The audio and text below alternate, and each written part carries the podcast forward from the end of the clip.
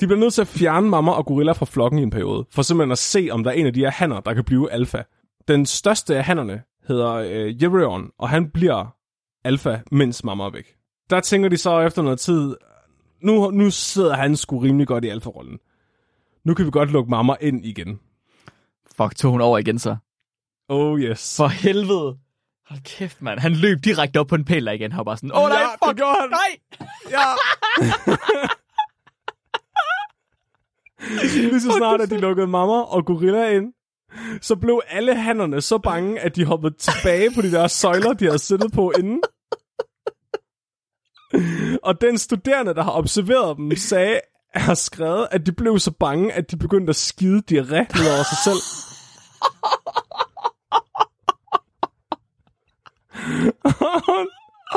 What? Vi bringer en advarsel. Den følgende podcast handler om vanvittig videnskab. Al forskningen, der præsenteres, er 100% ægte og udført af professionelle. Mark og Flemming står ikke til ansvar for eventuelle misforståelser, men minder jeg om, at de altid har ret. Husk at være dumme.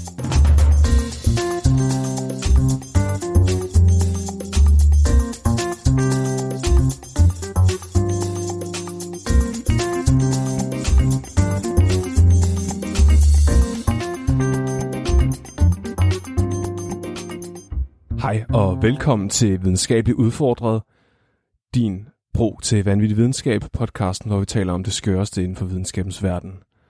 Jeg skal være jeres i dag. Flemming? Og jeg river klunkerne af dig! Mark.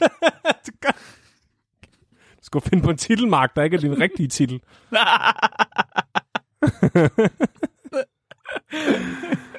Åh, oh, kæft mand. Mark, hvorfor river du klunkerne af mig? Det er fordi, at jeg skal tale om chimpanser. Vi skal tale om chimpanser.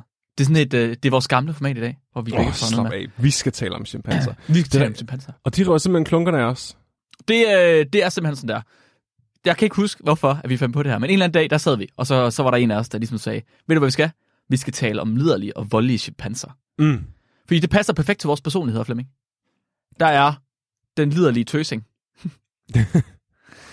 Bare fordi jeg har Med, gum, med gummistøvler og, og, og øh, de der trekants underbukser, mens han står med en høne Oh. med pletter på. Det er den, den liderlige, liderlige chimpanse. Og så er der den voldelige chimpanse. Uh.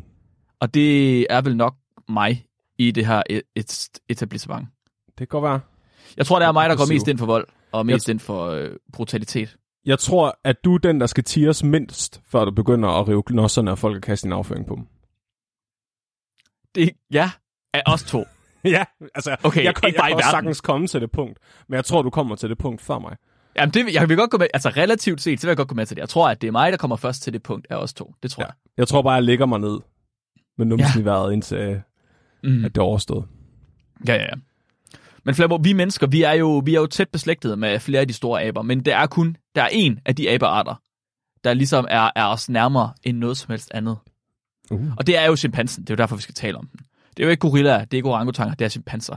Fordi chimpanser og mennesker, de deler nemlig en kæmpe stor del af vores adfærd.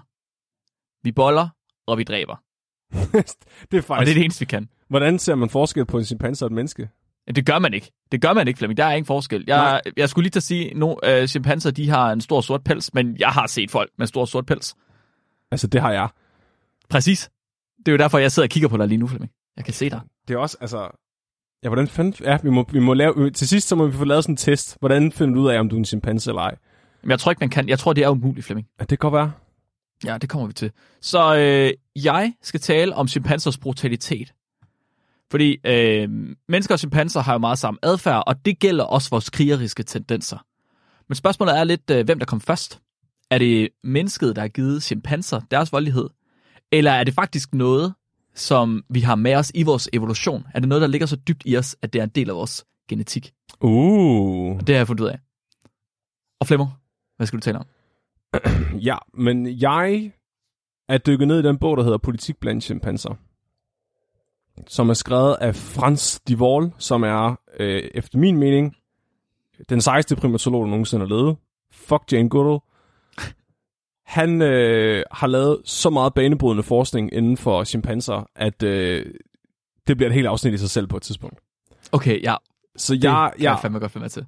han øh, er meget, meget anerkendt, fordi han har revolutioneret øh, feltet, øh, inden, altså hele forskningsfeltet, der hedder, øh, adfærdsbiologi, hvor man okay. forsker i dyrs adfærd.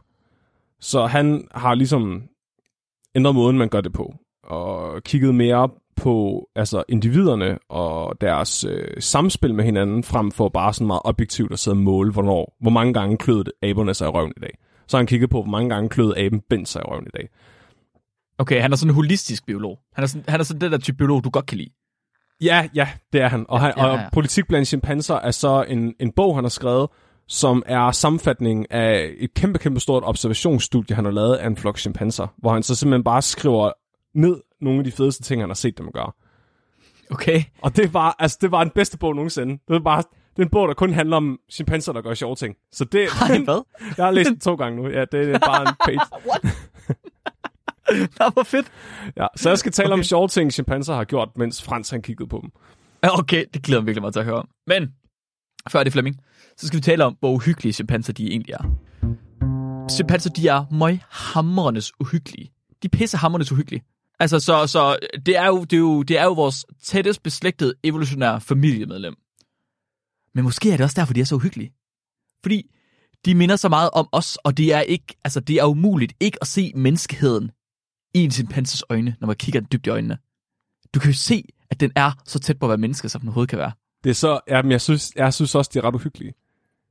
Men øh, derudover, så er øh, chimpanser, de er, øh, de er noget mere fysiske, end vi er, på en måde.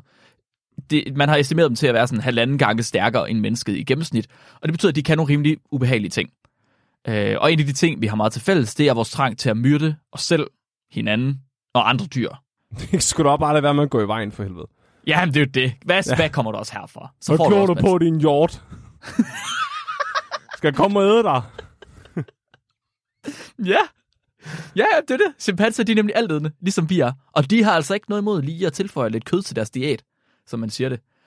Og det betyder, at man har observeret chimpanser, at, at chimpanser, de går på jagt.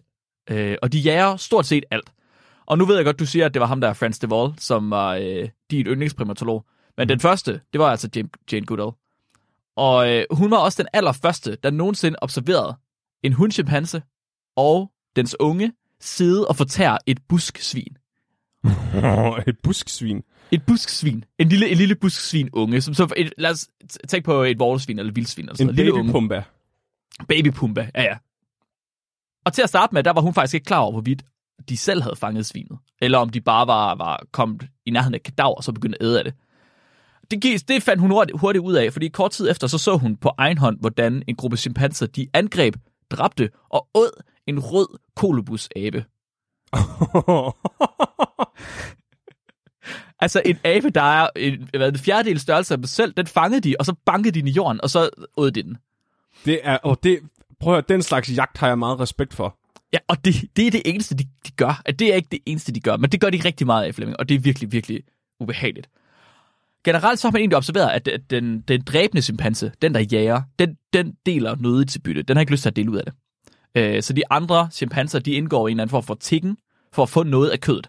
Men i nogle få tilfælde, der har man set, ikke nogle få tilfælde, faktisk relativt mange tilfælde efterhånden, der har man set en mere struktureret jagtadfærd, hvor chimpanserne, de simpelthen samarbejder for at kunne fange deres bytte.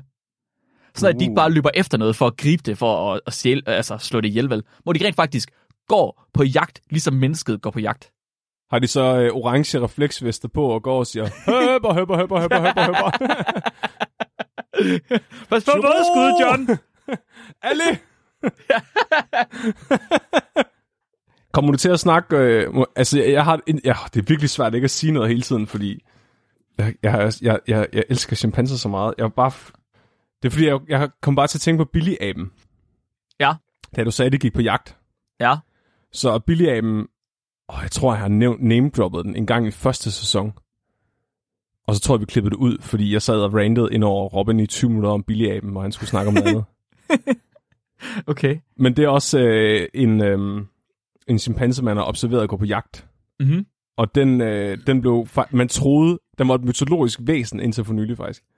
Er det rigtigt? Nå, ja, det vidste jeg ikke. Jeg tror, det var i Kongo, at de lokale fortalte om, at der boede en kæmpe, kæmpe stor abe, som jagtede og åd løver. Øh, og Det så har der, jeg ikke med. øh, der, og så har der været flere øh, hvad hedder det, biologer og andre forskere, der har taget der til. Øh, og den, den, den by, hvor de fortæller, de ser dem, den ligger sådan 200-300 km væk fra den nærmeste altså, anden by. Så der er sådan, du ved, det er grusvej hele vejen for okay. at komme derhen. Så det er, vildt, det er vildt svært at komme derover. Men så er de taget over, og så har de købt nogle kranier derfra og sådan noget, og, øh, og, og set billeder, og de lokale har taget, hvor de faktisk kan se, det ligner bare enorme chimpanser. Øh, og der var en af de kranier, som en primatolog havde fået med hjem, som faktisk lignede et chimpansekranie, men det var anderledes, fordi det havde, øh, den havde sådan en kam hen over hovedet, ligesom gorillaer har. Ja. Øh, så man, man, man mente, man havde fundet en ny art af, af aber, som var en blanding mellem en gorilla og en chimpanse. Og man, Okay. man begyndte så at lede efter dem. Øh, jeg tror, National Geographic de finansierede faktisk noget forskning der. Og der fandt man så, at man fandt chimpanseredder, men de var anderledes, fordi de var lavet nede på jorden, ligesom gorillaers redder. Så Ah, gorillaer, de er okay. så store, at de kan ikke lave redder op i træer, så de sover på jorden. Mm-hmm. Så du kan se chimpanseredder på jorden. Og så observerede de dem så på afstand og fandt dem. Og der har været alle mulige rygter om, at det var en eller anden sindssyg dræberabe og en ny art og sådan noget. Og der har været alle mulige sådan, forskellige forskere indover, som har, har øh, kommet med den ene vildere historie efter den anden, for at de kunne få funding til deres projekter. Men det viser sig så, at det faktisk var, at de var genetisk identiske med andre chimpanser. Der var bare nogle af hannerne, som blev latterligt meget større end normalt. Så de okay. var så store, at de ikke kunne sove i træer, så de lavede redder ned på jorden, øh, individer for det, altså for, af, af flokken. Og Det er sygt nok. de var kendt som løvedræberne blandt de lokale, fordi de havde set dem jagte og dræbe løver. Og det var der ikke nogen, der troede på. Men så så man, observerede man faktisk jagt og dræbe en, øhm, jeg tror det var en leopard, eller en af de andre store øh, kattedyr, der lever i junglen. Altså, det er sygt nok. Så jeg kommer ikke ind på den der, men jeg kommer ind på, det er faktisk, jeg kommer ind på en anden øh, gruppe af chimpanser, der er gigastor. En af de største grupper af chimpanser i hele verden, som skulle være en af de mest voldelige grupper også. Og dem, der har ført krig mod hinanden. Øh, ja, det kommer vi til. Det kommer vi Ja, til. ah, Det er der flere af dem, der har. Det er der flere af dem, der har. Okay, men ja, Flemming, altså, så, øhm, så ja, de jager, og der er også nogle af dem, der jager virkelig, virkelig store byttedyr. Og øh, sjældent, så har de lyst til at, at dele, men, og nogle af dem, de går ligesom i den her strukturerede jagtadfærd, hvor de simpelthen går på jagt, lidt ligesom mennesker, de har gjort tidligere. For eksempel så uh, Discovery var ude og øh, lave, noget, lave noget videooptagelse af en, en gruppe af chimpanser på et tidspunkt. Og der så de simpelthen, der fik de optagelsen af en jagt, hvor øh, en chimpanse, den forsøgte at fange en mindre abe, ved selvfølgelig at klatre efter de træerne. Så du ved, den lille abe klatrede rundt op i træerne og hoppede fra gren til gren, forsøgte at komme væk fra den her der prøvede at følge efter dem. Så på et tidspunkt, så den her lille abe har den får sat sig på en meget, meget tynd gren, meget lille gren, som den store chimpanse ikke kan komme efter den med. Og de står måske sådan 10-20 meter væk fra hinanden eller sådan noget. Og så den der lille abe, den står ligesom og prøver at skabe sig et overblik.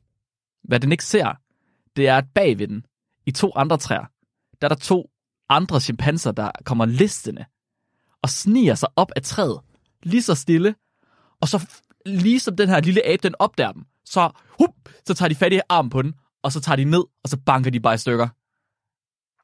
Jeg kan ikke forestille mig noget mere uhyggeligt, end at blive jagtet af sniger-chimpanser. Nej, vel, sniger chimpanser. Det er fucking oh. vanvittigt. Og det vilde er, så det her, det var sådan en form for struktureret jagtadfærd. Og da det var det, så var der faktisk ikke nogen tikken. Og der var heller ikke nogen selviskhed, ligesom der var før. Så før, altså, når de bare tager ting, og så æder dem, så er det sådan noget med, at så haps, så er det mit, det må du ikke få. Men nu her i den her strukturerede jagtadfærd, der brækker de armene af den her abe her gav dem til hinanden, og der er videooptagelser af, at de brækker den af, Flemming. Det er psyko. Det er, så, det, er sådan, det er bare lige at fordele kroppen ud til de her jane chimpan- chimpanser her. Sådan, du får et ben, og du får en arm. Hjernen, det er min. Den, den tager jeg. Det, er- den slupper jeg lige mig. Men hjertet, det må du godt få. Det er også derfor, vi fik en fælles madkonto. Ja. det er også som en, så Cecilie ikke bliver alt for sur, når jeg spiser sine snacks. Fordi så har vi Ja, ligesom det- betalt for dem begge to nu, så kan jeg... Så, præcis det samme. Øh, Det er præcis det samme, Flemming. Det er, det er det samme som at suge hjernen ud af en lille abe. Ja. Det er der ingen tvivl om. Indtil, øhm, indtil for relativt nyligt, øh, der er det gået op for, eller inden for relativt nyligt, der er det gået op for os mennesker, at chimpanser, de ikke bare jager sådan nogle små forsvarsløse dyr. Ikke bare øhm, små aber, ikke bare skildpadder, ikke bare små øh, svineunger. Fordi den 11. december i 2019, der var der to observationshold, altså biologer, der var fuldt efter en gruppe på 27 chimpanser. Og de her 27 chimpanser, de virkede til at udvise en territorial adfærd, kaldte de det. Kl. 12.30 den dag, der stoppede en af de voksne hansepanser i deres territorieudvisning. Han stoppede op, og så begyndte han at lave alarmkald. De begyndte at skrige, ligesom vi kender det fra chimpanser, ikke? Og alle de andre chimpanser, de stopper med det samme, og så begynder de også at kalde. Og i tre, cirka 40 meter fra dem, der kan man forvente noget bevægelse i trætoppen. Chimpanser, de begynder ligesom at komme tættere og tættere på træet, og de, mens de kigger op i trækronerne. Det er som om, de leder efter noget op i det der træ, der ikke. To minutter senere, så hører man gorillakald og slag på brystet fra Oh. gorillaer. Oh, snap. Og de her observatører her, de ser syv gorillaer i træerne. Der er øh, en silverback, der er to voksne hunder med små unger, og så er der en ung gorilla. Og øh, de her chimpanser her, de kan smage blod. Nej, nej. Jo. Jagte de gorillaerne. Så de begyndte at jagte gorillerne. De chimpanser, de begynder at klatre op i træerne, og så går de bare tæt på. De skal op og have fat i de her. Og de begynder ligesom at alarmere og skrige, og de klatrer højere op i træerne. Øh, gorillerne, de prøver at, at flygte fra dem, mens de selv kalder og gør. Og silverbacken, den er bare sådan, nope, det skal den ikke have noget med at gøre. Så den løber ned ad træet og løber væk og flygter væk fra chimpanserne. Åh, oh, en ægte alfa han. Er det ikke sindssygt? Og den efterlader hunderne og ungerne bag sig.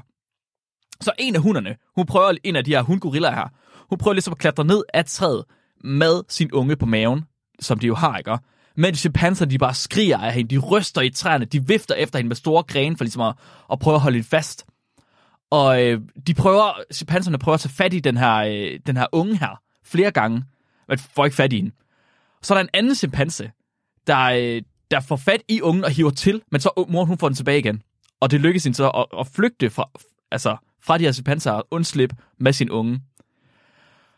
Og chimpanserne, de skriger efter hende. Men så vender de sig om, og så kigger de bare direkte efter den sidste mor, der er alle 27 chimpanser. Så ni af dem, de omringer hende i de omkringliggende træer, og så følger de efter hende først op i træet, og bagefter ned igen. Og moren, hun gør ligesom sit bedste for at holde på afstand. Hun råber, hun slår ud efter dem. Alt imens hun har sin unge på maven, ikke? Hun forsøger at kravle ned på jorden, men så bliver hun fanget i et net af lianer, mens der hun forsøger at kravle ned. En rigtig Tarzan-style. Cirka et minut efter, der beskriver observatørerne, at de ikke længere kan se hendes unge på hendes mave. Men at øh, moren hun selv formår at flygte længere ind i skoven, til, sammen med de andre øh, gorillaer. Og tilbage hos chimpanserne, der står en af hannerne med en gorillaunge, der bare har en kæmpe flænge op ad maven. Nå, det var hende, hvor de havde prøvet at få fat, eller hvad? Det var øh, hende, der lige var flygtet ind, som var faldet ned i det her net af lianer. Ja, Hendes unge var væk. ja. Man går ud fra, det er den her unge her. Der er et kæmpe flænge i maven. Indvoldene hænger simpelthen ud af maven på den her øh, gorillaunge her. Det skal de ikke. Det skal de ikke. Det er ikke meningen. Der, står en, der er en chimpanse, der står med den her unge her og vifter lidt mand i luften og sådan, se hvad jeg har. Så er der en anden han, der løber op og stjæler den. Nakker den ud af hånden på ham og løber med den. Og 10 minutter senere, så er der en tredje chimpanse, der sidder med ungen og er i gang med at æde af det her lig. Sidder og piller stykker kød af fødderne og spiser det. En time senere, så bliver ungen igen stjålet af en ny chimpanse. Og den her nye chimpanse her bruger så de næste tre timer på at æde stort set hele ungen. Men, åh, det er fandme brutalt, det er. Men det, Flemming, ja, man har simpelthen, man har simpelthen fundet chimpanser, der er så struktureret i deres jagt, at de jager gorillaer. Og det er ikke første gang, de har gjort det, det her. Det er ikke første gang, gjort. Man har observeret dem gøre det flere gange. Altså, jeg tror, de havde fem observationer af kampe mellem gorillaer og chimpanser fra 2014 til 2019. det er fucking crazy. Er det ikke fucking crazy? Her går vi og tror, at gorillaer, de er vores alfa-primat. Men så chimpanserne, de er bare sådan, fuck dig, vi er flere, hvad vil du gøre? Jeg, jeg, jeg kan ikke lade være med at tænke på sådan... Altså, hvis man skulle have det med... Okay, så den genetiske forskel mellem gorillaer og chimpanser er stort Mhm. mm-hmm. set den samme som mellem os og chimpanser. Mm-hmm. Så, altså, du ved, gabet mellem os, de tre grupper, er ikke så, altså, er det samme. Ja. Men jeg kan alligevel ikke, altså, hvis man skulle have en analogi, en, menneske, altså, altså en menneskeanalogi, så ville det jo svare til, at vi jagtede nogen, altså, øh, andre mennesker, der var større og mere, altså, buff end os, Ja, ja. som har samme altså, teknologisk udvikling og sådan samme kultur. Det er bare, åh, det er sindssygt at tænke på. Men så alligevel, det er ikke, altså, det er ikke særlig lang tid siden, at vi selv ud, altså, nu ved jeg ikke, om jeg spoiler noget for dig, men... Gør. Øh, det, det, er jo ikke så lang tid, altså jeg ved, at man har fået rigtig meget evidens for kannibalisme Mm-hmm. mm. blandt mennesker i stenalderen. Okay. At man har fundet de her kæmpe store monumenter, øh, hvor, hvor der har ligget en hel masse menneskeknogler øh, med, med tykkemærker i og skærmærker fra, at man har et dem, og det har også været spædbørn. Og det har været anatomisk moderne mennesker med sprog og kultur og religion, som, mm-hmm. som har et hinandens altså små spædbørn. Og altså, så det er jo ikke engang særlig længe siden, vi selv har, har været sådan. Men så på den anden side, altså, hvordan behandler vi ikke dyr nu? sådan. Ja, jamen, det er jo det, det, er jo det. Vi er jo fuldstændig kold i røven over for dyr lige nu. Altså, vi kan ja. jo ikke engang føle empati med dem længere. Mm. Det er syret nok. Så altså, øh, cirka fem timer efter den her første interaktion, der øh, smider chimpanserne bare kroppen fra sig, og så efterlader de den. Der er ikke noget tilbage længere. Der er, der, der er ikke længere indre organer, der er ingen ben, der er ingen hjerne. Der er bare lige et lille halv kadaver eller sådan noget af den her unge her. Resten, det har, det har chimpanser simpelthen et. Øh, men chimpanserne, de stopper ikke bare ved gorillaer, Flemming. Nu snakkede du om øh, løver, og du snakkede om øh, leoparder fra den her billige abe, som er sådan en form for mytologisk, øh, mm. lidt større, større chimpanse, ikke? Hulgaben. End, end almindelige chimpanser. Øh, men i Uganda, der har man haft ret store problemer med almindelige chimpanser, der simpelthen er kommet for tæt på menneskelig beboelse. Og i 2014, øh, der skete der simpelthen noget af det mest forfærdelige, man kan tænke sig som, som forældre. Der var en, øh, en mor, der var ude i sin have for at grave i sin øh, have med sine fire små børn. Og øh, hun lægger mærke til, at der er en chimpanse, der ligesom bevæger sig ind i haven. Tænker ikke sådan sindssygt meget af det. Hun er lidt, altså, er lidt bange for den, men ellers så, den er rimelig langt væk fra hende. Så venter hun sig meget kort for at hente vand, og det med det samme, hun vender sig om, så den her chimpanse, han tager bare fat i hendes toårige dreng, og så stikker den af. Åh, oh, nej! Den tager bare den her toårige dreng i hånden, og så løber den bare alt, hvad den kan, ikke? Og barnet skriger selvfølgelig, og alle i landsbyen, de reagerer, og de begynder at løbe efter chimpansen, men det er allerede for sent her. Den her chimpanse, den brækker drengens arm helt af. Nej! Helt af, Flemming. Så slår den ham i hovedet, og så åbner den maven for at trække nyrerne ud af ham og æde dem direkte foran moren. Åh, oh, wow. Det er med sindssygt. Den her familie her, ikke? Hun, de blev boende der i tre år efter, og de byggede et kæmpe hegn for at håbe på, at chimpanserne ikke kom ind, men chimpanserne var fucking ligeglade. Så de var simpelthen nødt til at flygte fra deres eget hjem tre år, altså tre år efter, fordi der kunne de ikke holde til, at chimpanserne blev med at komme ind til dem. Altså, jeg havde købt en riffel, og så havde ja, jeg bare satan. gået fucking Rambo. Der er, faktisk, der er faktisk tale om, at sådan nogle steder som i Uganda, hvor hvis chimpanser de bliver et stort nok problem, så er det til at skyde dem, selvom de er fredet. Oh, det er rigtigt, de er jo fredet og troet alt muligt. Præcis. Men hvis de begynder at slå mennesker ihjel på den der måde der, så, er det, så har man nogle regler om, at lokale godt må forsvare sig, hvis man kan sige det på den måde. Sådan selvforsvar. Præcis. Uh, chimpanser, de er så fucking brutale. De er så fucking kolde i røven. Hvis de kan se mad, og uh, hvis de kan på en eller anden måde få noget ekstra, så gør de det. Og de river bare ting i stykker. Der er ingenting at gøre. Men de er ikke bare, de er ikke bare brutale og sultne. Vel, det er ikke bare sådan, at de bare slår ting ihjel for at æde det, og det er ikke bare for, at de slår ting ihjel, bare for at slå det ihjel. De er mega snu. De er jo det tætteste på et menneske, man kan komme, uden at være et menneske. De er mega snu, og de er mega territoriale. Og der er en gruppe chimpanser fra Ngoko i uh, Kibale Nationalpark i Uganda, der over 10 år, altså fra 1999 til 2008, har udvidet deres territorium med 23 procent. Hold da op. De har simpelthen haft et territorie, og det territorie har de sagt, det har det ikke nok til os. Og så er de systematisk gået til angreb på et naboterritorie, for simpelthen at overtage det territorie. Og de har simpelthen den her proces her, der har de dræbt 18 chimpanser fra nabogruppen her. Og man har, man har fundet ud af, at de har gjort det her, fordi man kunne ligesom se, at de har, man har haft øhm, observationsgrupper altid i den nationalpark, og de har navne til alle chimpanserne. De kender dem, de ved, hvem de er.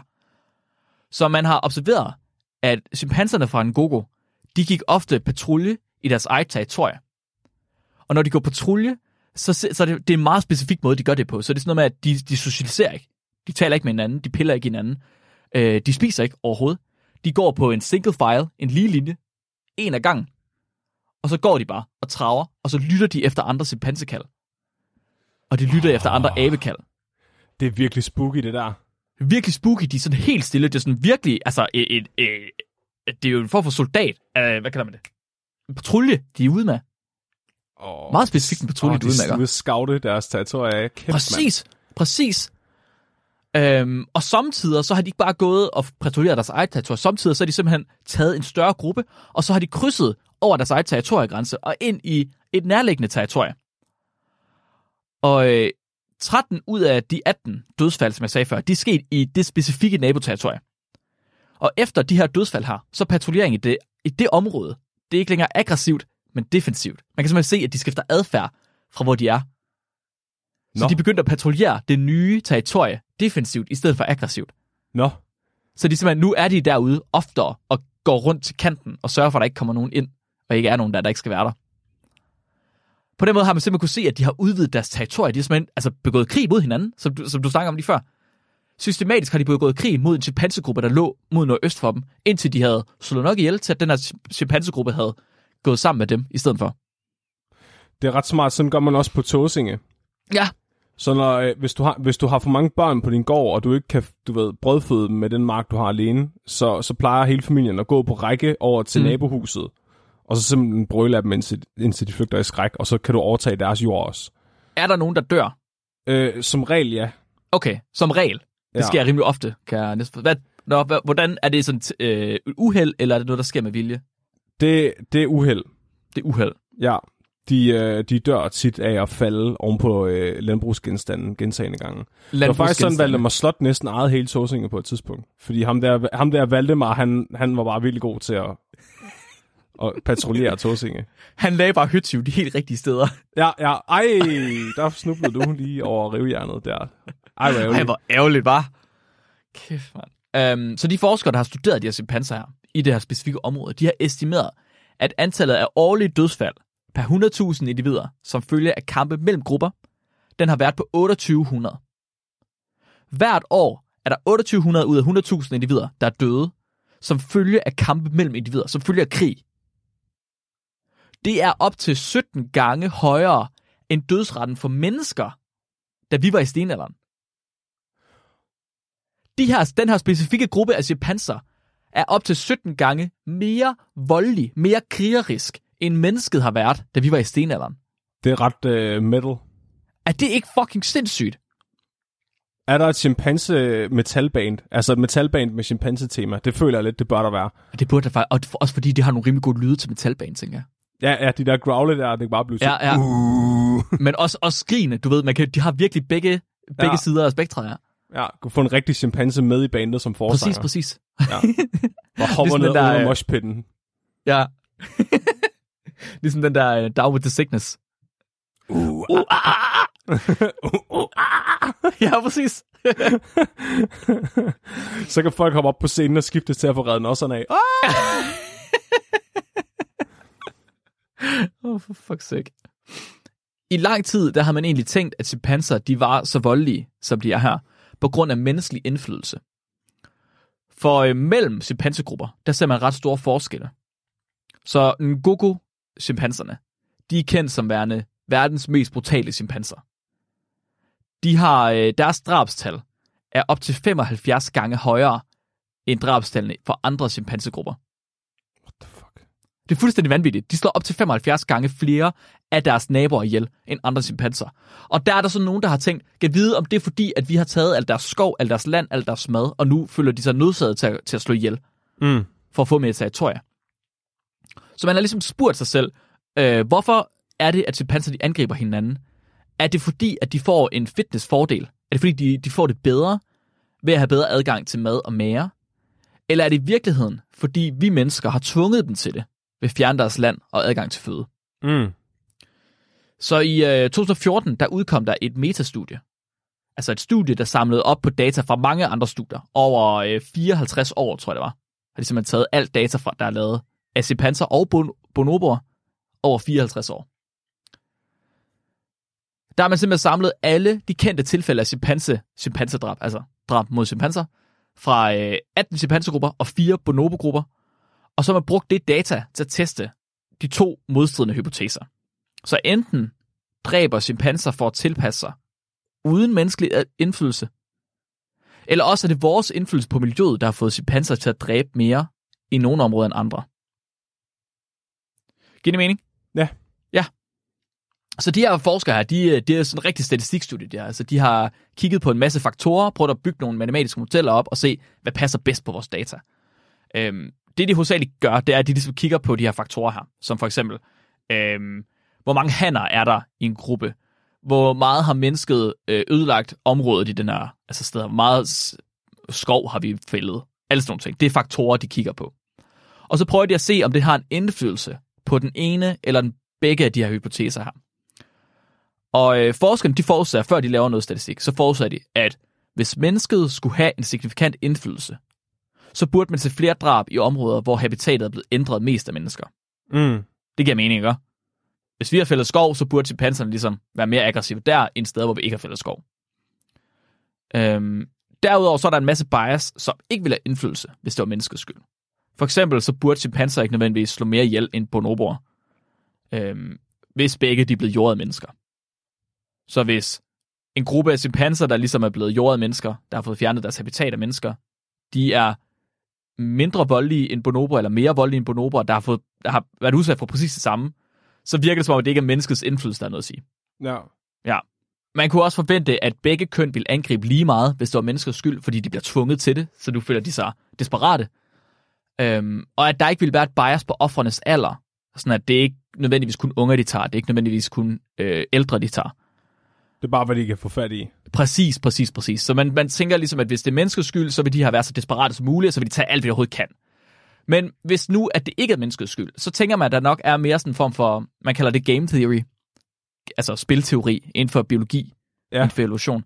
Og det, det er mega komplekst, og jeg forstår det ikke helt selv, men generelt så er det, at man ligesom har, øhm, at man tilpasser sig ved at tænke over rigtig mange forskellige faktorer. Sådan at dyr, de godt ved, at de skal slå ungerne ihjel fra andre grupper, for ligesom at have færre konkurrenter. Sådan nogle ting. Ja, det er nemmere. Præcis, præcis, præcis. Alle de her ting her, de spiller ligesom ind. Så der er mange, mange, mange faktorer, der spiller ind på, hvordan du udvikler dig som dyr. Øhm, og det er faktisk lige præcis det, de finder. De finder lige præcis det, som de forventer. Så de to faktorer, der har størst indflydelse på, om en population den dræber meget, det er antallet af hanner, og det er antallet af individer per kvadratkilometer. Så jo Så- flere de er, og jo flere af dem, der er hanner, det større er sandsynligheden for. Præcis, præcis, præcis, præcis. Man ser også, at øh, de ofte slår unger ihjel, hvilket giver mening, fordi altså, hvis du fjerner ungerne fra en nabogruppe, så har du færre konkurrenter, og de hunder, der er derovre, de er øh, hvad skal man sige, tættere på at være drægtige, eller tættere på at være frugtbare. Man ved, de er frugtbare. Så hvis nu man kan, hvis nu man kan Okay. samle gruppen, så har man ja. ligesom, det er ligesom når løver, de overtager en- et, et kul, eller et gruppe. Ja, Så det første, de gør, det er at nakke alle ungerne, fordi så kan de parre sig med hunderne igen med det samme. det har vi mennesker højst sandsynligt også gjort i stenalderen. Præcis, Flemming. Man kan se det på øh, populationsgenetik, at, øh, at øh, hvad er det, mitokondrielt DNA øh, nedarves Ja. som moren, og der kan man mm-hmm. Mhm. så se, at, øh, at, at i nogle tilfælde, når, når to folkefærd er blevet overkrydset, så er det primært været kvinderne, der øh, har bidraget med de nye gener. Det er sindssygt nok. Virkelig imponerende. Om mennesket har ødelagt habitatet, det har ingen indflydelse overhovedet. Overhovedet ikke. Ingenting. Der er intet at sige, om mennesker har ødelagt øh, vores, deres habitat. Øh, man kunne også se noget meget specifikt. Man kunne se, at antallet af drab har ikke ændret sig over tid. Men vi ved, at vi har ødelagt mere habitat over tid. Right? Ja, Så, så selvom vi har ødelagt mere habitat over tid, så er chimpanserne ikke begyndt at dræbe mere over tid. De dræber lige så meget nu, som de gjorde for 50 år siden. Det er jo egentlig meget godt at høre, fordi vi er jo i gang med at ødelægge vores eget habitat nu med klimaforandringerne. Ja, ja, ja. Så når folk begynder ikke at have nogen steder at bo lige pludselig, fordi vandstandene stiger, og, og jorden bliver ufrugtbar og gold og sådan noget, så går vi højst sandsynligt heller ikke mere i krig mod hinanden. Nej, det kan man jo håbe gør. Øhm, og det betyder også det her, Flemming. Så min, min, det, jeg ligesom tager, tager med fra den her artikel her, det er jo, at det er ikke kun mennesker, der er voldelige og morderiske. Det er faktisk højst sandsynligt noget, der ligger i vores adfærd, og som vi gør for at tilrage os mere land og flere frugtbare hunder. Og så mener jeg, ligger i vores gener. Det ligger ja, i vores gener eller vores adfærd, i hvert fald. Ja. Ja, og det var, du har faktisk også sagt det flere gange, at vi har gjort det samme, da vi var i stenalderen. Ja. Og vi ved også, du har også sagt tidligere, at chimpanser, de er enten på vej ind i stenalderen, eller er i stenalderen nu, fordi man har set dem bruge stenredskaber. Ja. Ja. Det er, det er, vi er bare øh, mærkelige chimpanser. Jamen det, det er jo det, vi er bare chimpanser, men et level up. Eller, Øh. eller ned. Vi, jeg Eller- synes, vi er blevet dårligere. Ja, okay, fair nok, fair nok, fair nok. Jeg tror, at chimpanser har det sjovere, end vi har. Det går, ja, okay. Måske, jeg ved ikke, ja, jeg tror, det, det er sjovt at- rive klunkerne af nogen. Chimpanser behøver ikke gå på arbejde. Nej, det er rigtigt. Chimpanser behøver ikke betale skat. Ja, Chimpanser behøver ikke at tage offentlig transport. okay, den sidste kan jeg godt følge dig på. De behøver ikke at tage bukser på. Det er også rigtigt. De kan bare være monkey Monkey, monkey. hele dagen. Er det ikke lidt et arbejde at skulle på patrulje? Jamen, det er jo spændende. Det er jo sjovt, at du kan få spændende? lov til at slå nogen ihjel, Mark. Nå, er det sjovt?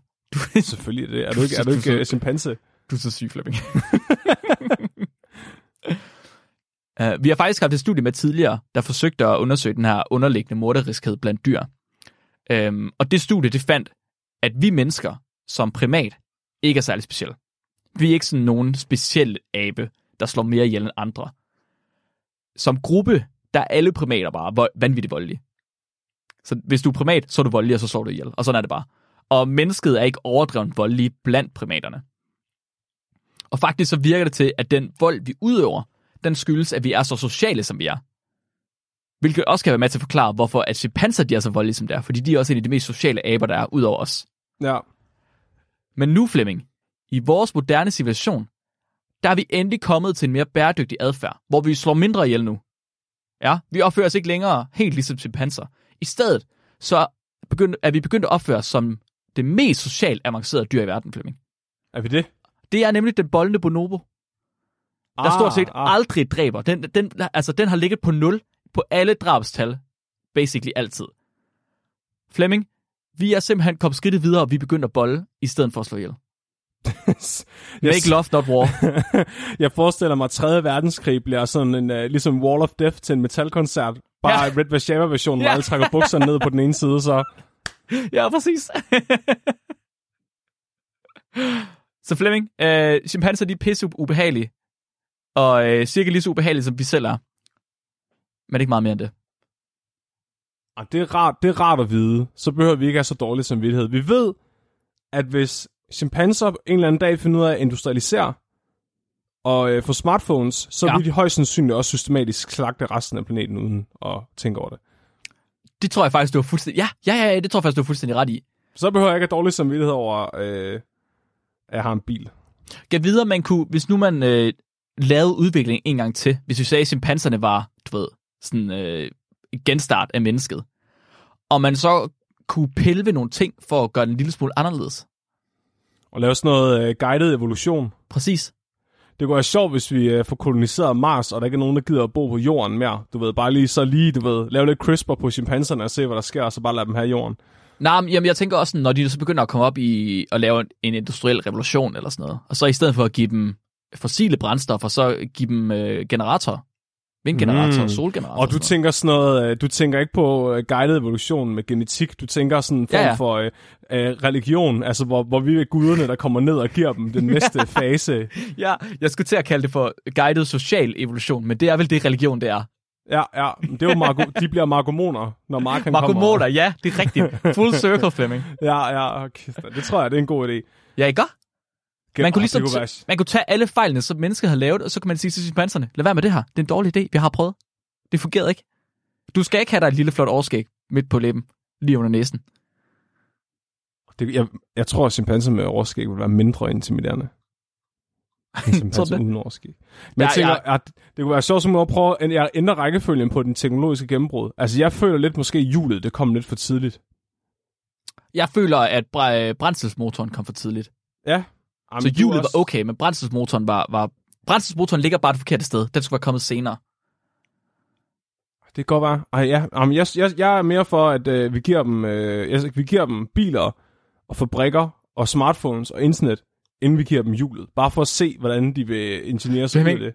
Hvordan giver man dem biler, inden man giver dem hjulet? Du giver dem en bil uden hjul på. det, er sådan, det er da kun nok smart, det der tænker. Det kan sige brum. Hvad Du kan bare gøre ligesom i Flintstones. Du Ikke stikker noget. benene igennem Ja. bunden. Kæft, mand. Det var simpelthen øh, brutaliteten af øh, chimpanser. Tak, Mark, for Velbekomme, brutaliteten blandt chimpanser. Nu skal Mhm. jeg snakke om øh, bo- bollaliteten blandt chimpanser. Uh. Så det tilfældigvis kommer til at handle rigtig meget om sex, selvom det ikke var meningen, det skulle handle om sex. Hvilket er meget heldigt nu, når Mark troede, jeg skulle snakke om sex. Var det ikke meningen, det skulle handle om sex? det var meningen, du skulle snakke om bonoboer. Nej, du, sag, du sagde liderlige chimpanser og brutale chimpanser. ja, Det står inde på, det står inde på emnelisten, Flemming. Gør det det? Ja, det gør det. Nej, men jeg synes stadig, det er din skyld. Nå. I, I reject your reality and substitute it with my own. Nå, ja, okay. Bonobo er ikke brutale. Mark. Nå. Mark, Mark, Mark. Det er mig. Francis de Waal, han har været, han har været aktiv fra 1960'erne og 70'erne indtil for ikke så længe siden. Han er stadig, altså han er officielt på pension, men han har stadigvæk gang i... Det har de altid, de der Ja. emerituser. Ja. Ja, præcis. Han, hans arbejde bliver anset som at være noget af det mest vigtige, der er lavet inden for primatologi og adfærdsbiologi generelt. Mm-hmm. Han har fået en latterlig lang liste af alle mulige awards og priser for hans forskning. En af de mere nyere priser, som vi måske kan forstå, det er øh, Nat Award, som er sådan en, øh, en reward, der bliver givet til ekstraordinær, øh, hvad hedder det, en ekstraordinær professionel karriere. Så han modtog den her award øh, i år 2018 sammen med David Attenborough. Okay. Og jeg vil rigtig gerne snakke om alt, hvad han lavede, og jeg vil også rigtig gerne komme ind på øh, ideen om moral og bevidsthed i chimpanser, fordi det har han lavet virkelig meget om, især senere i sin karriere. Men, men, men det, jeg bliver nødt til at love jer at lave et helt afsnit mere om det her, og Francis Wall og alt det andet, han har lavet. Jeg vil gerne i dag tage hul på det i, i en form for del 1 eller 0,5 eller et Ja, ja, ja, sådan. Ja. så han har skrevet den her bog, der hedder Politik blandt chimpanser, som nok er hans mest kendte værk. Det er en af de første bøger, han udgiver, og det er i starten af hans forskningskarriere. Og det er nok også den bog, jeg vil påstå, er den, der har sådan været den mest banebrydende. Jeg vil gerne tage nogle highlights med fra den her bog. Nogle af de Mhm. mm-hmm. historier, jeg synes, der er de sjoveste eller mest interessante. Fordi hele bogen i sig selv er et meget stort politisk spil, der foregår øh, over en lang årrække, hvor der simpelthen sker et skift med alfahanden i gruppen. Og der er alle mulige... Altså, det er ligesom Game of Thrones. Du ved, første gang du ser Game of Thrones, så er du bare sådan, hvad fuck foregår der? Hvem er alle de her mennesker? Men sådan, du har set afsnit lidt fire gange, begynder du at forstå, hvad der foregår, og så... Du ved, og sådan er den her bog også, du ved. Åh, hvem fanden er det nu, Kenzie det, er? Og, det, ja. Coco er datter af Chini. Ja, ja, ja, Ja. jeg forstår Der- det. Og der de kaster er- man lort efter Hans. Der er faktisk, ligesom i Game of Thrones, altså så de nyere editions af Game of Thrones-bøgerne, der Mhm. mm. i bagsiden, der er der øh, slægtstræer Nej, det er fedt. På, øh, du ved, Lannister-familien og på... Og det- det har han også med i den. Ja. Den er også med i den her. Ja. Ja. Fuck, det Det, men det er ikke et, et slægtstræ, det er øh, et træ med alliancerne og grupperne i øh, Hold, flokken. hold du kæft med alliancerne og grupperne. Mm, ja. Fuck, det er fedt. Så øh, man forstår, hvad der får, så man lidt nemmere kan forstå det. Den er lige om at, at holde tungen i munden. Så en af de, ja, min yndlingschimpanse i den her bog, det er en, der hedder Big Mama. Big Mama. Big Mama, hun er den gamle, vise dame i den her flok. Matriarken. Hun er leder, lederen af hunderne. Ja, Suveræn leder af hunderne i den her flok. okay. Han skriver selv, hvis hun var et menneske, så ville hun være, du ved, øh, bedstemoren i en eller anden spansk familie. Ja, ja, ja, ja. Abolita. Ja, hun øh, var den ældste, hun var i den ældste af alle chimpanserne i flokken på det tidspunkt. 40 år gammel, hvilket er ældre end de fleste chimpanser bliver i naturen. Og han siger, at i hendes blik, der, øh, der stiger hun ligesom på en med samme spørgende og forstående måde som en gammel kvinde. Og han siger, at når der er, der er konflikter mellem chimpansehannerne i den her flok, så de begynder at stå og skrige af hinanden, du ved, åh, åh, nu bliver de virkelig, virkelig pist på hinanden, og du ved, de skal lige til at slås, så er det tit, de bare løber hen til mamma i stedet for, for at få hende til at være maler og løse konflikten. What? Så han, han observerede flere gange, at hannerne, de ville, du ved, blive vrede og stå og skrige hinanden, og skulle lige at slås, men så løb de over i, i armene på mamma og lå og blev trøstet i stedet. Ja, ja, ja. Okay. Begge to på samme tid. Øh, ja, højst sandsynligt. altså, du ved, hun har Det er fedt. forsonet dem. Ja, Sådan. Sådan. som været maler. Ja, ja, ja. Hun var heldigvis også usædvanligt stor og bred af en hundechimpanse at være, øh, hvilket måske også har hjulpet hende lidt i, i de her situationer. Ja, ja, ja. Hun går langsomt og besværet, du ved, åh, som om hun er, hun er tung og ondt i leden, og hun har svært ved at klatre og sådan noget, men alligevel har hun den her alfa-rolle, fordi de respekterer hende så meget. Og en af grundene til, at de respekterer hende så meget, det er, fordi hun ikke altid har været en sød gammel bedstemor. Okay. Fordi dengang hun var ung, der var hun ikke bare, altså du ved, alfa for noget af flokken. Der var hun alfa for hele flokken. Wow, okay. Så i, den, i starten af, det, af den her zoologiske have, der var der kun hunder. Og det betød, at der var ikke nogen han til at indtage den her alfa-rolle, som de normalt gør i naturen. Og det, den, den rolle, den tager, den tager hun så. Så hun, øhm, hun, hun er simpelthen øh, alfa, hun har alfa-rollen i flokken, og på et tidspunkt, der beslutter de sig så for, at det der med, at der kun er hunder i flokken, det er måske ikke nogen skide god idé. Hmm. Så de får fat i tre hanner og indsætter i den her flok. Okay. Men det gik ikke, som de havde regnet med, Okay. fordi hun, hun fortsatte med at være alfa, efter hannerne kom ind, Så for satan. og hun fik simpelthen rottet alle hunderne sammen mod de her hanner. Hold nu kæft. og bare jagtede og krassede og rev og bed dem. De, var, de der hanner, de var simpelthen så kude af den her flok hundchimpanser, Nej. at, at, øhm, at altså, de turde ikke engang udfordre mamma, du ved, for at se, om de kunne blive alfa i stedet for hende, fordi hun havde så meget kontrol over hunderne i forvejen. No, det er totalt hyæneagtigt. Det er helt, det er mega sejt. Og hun, øhm, der var, han beskriver specifikt en morgen, hvor hannerne de bliver lukket ud, og de bare, altså de bliver lukket ud før hunderne. Og da de så bliver lukket ud i, øh, i, i indhegningen, så løber de over på sådan tre søjler, der står inde i midten af den zoologiske have, og så hopper de så op, og så sætter de sig derop sammen. Nej, nej, nå. Og imens de løber, så bliver de ved med at vende sig om og kigge over mod indgangen til hundernes hus, Nej. for at se, om de kommer. Åh, oh, no, nej. Da hunderne så bliver lukket ud, så løber de ud med mamma først hen Åh, til de her nej. søjler, og begynder bare at sidde og kras og bide dem i fødderne. Nej. Og øh, det bliver så slemt, at de bliver nødt til at tage mamma, og så hendes næstkommanderende, som hedder Gorilla. Kæft, en chimpanse, der hedder Gorilla. Ja, selvfølgelig. øh, fordi hun også var meget, meget stor og bred, og simpelthen havde sådan et gorilla-ansigt. Okay. Så Gorilla, hun var faktisk hun var så stor, at når der kom andre primatologer derind, så troede de, at hun var en gorilla. Eller nej, at hun var en hanchimpanse. Indtil de så hendes væggene, så kunne de fandt de ud af, at hun var hende. Okay. De bliver nødt til at fjerne mamma og gorilla fra flokken i en periode, for simpelthen at se, om der er en af de her hanner, der kan blive alfa. Og øh, det gør de så. Og øh, det virker. Okay. Så den største af hannerne hedder øh, Jerion, og han bliver alfa, mens mamma er væk. Og øh, det gør han ved at løbe rundt og trumme, brøle og ellers skrige på meget øh, imponerende vis. En meget imponerende vis. For simpelthen at vise, hvor mandig han er. Jamen, det er klart. Det er klart. Man er også meget mandig, når man løber rundt og trummer. Ja, præcis. Og brøler og kaster Og brøler. ting. Ja, Og hvis folk ikke flytter sig, så skal du bare lappe dem ind. for helvede. Det er så, man bliver alfa. Jamen, det og øh, det... Der tænker de så efter noget tid, nu, nu sidder han sgu rimelig godt i alfa-rollen. Nu kan vi godt lukke mamma ind igen. Fuck, tog hun over igen så. Oh yes. For helvede. Hold kæft, mand. Han løb direkte op på en pæl igen. Han var bare sådan, åh oh, nej, Ja, det fuck, gjorde han. nej. Ja! Lige så snart, at de lukkede mamma og gorilla ind, så blev alle hannerne så bange, at de hoppede tilbage på de der søjler, de havde siddet på inden. Og den studerende, der har observeret dem, sagde, har skrevet, at de blev så bange, at de begyndte at skide ned over sig selv.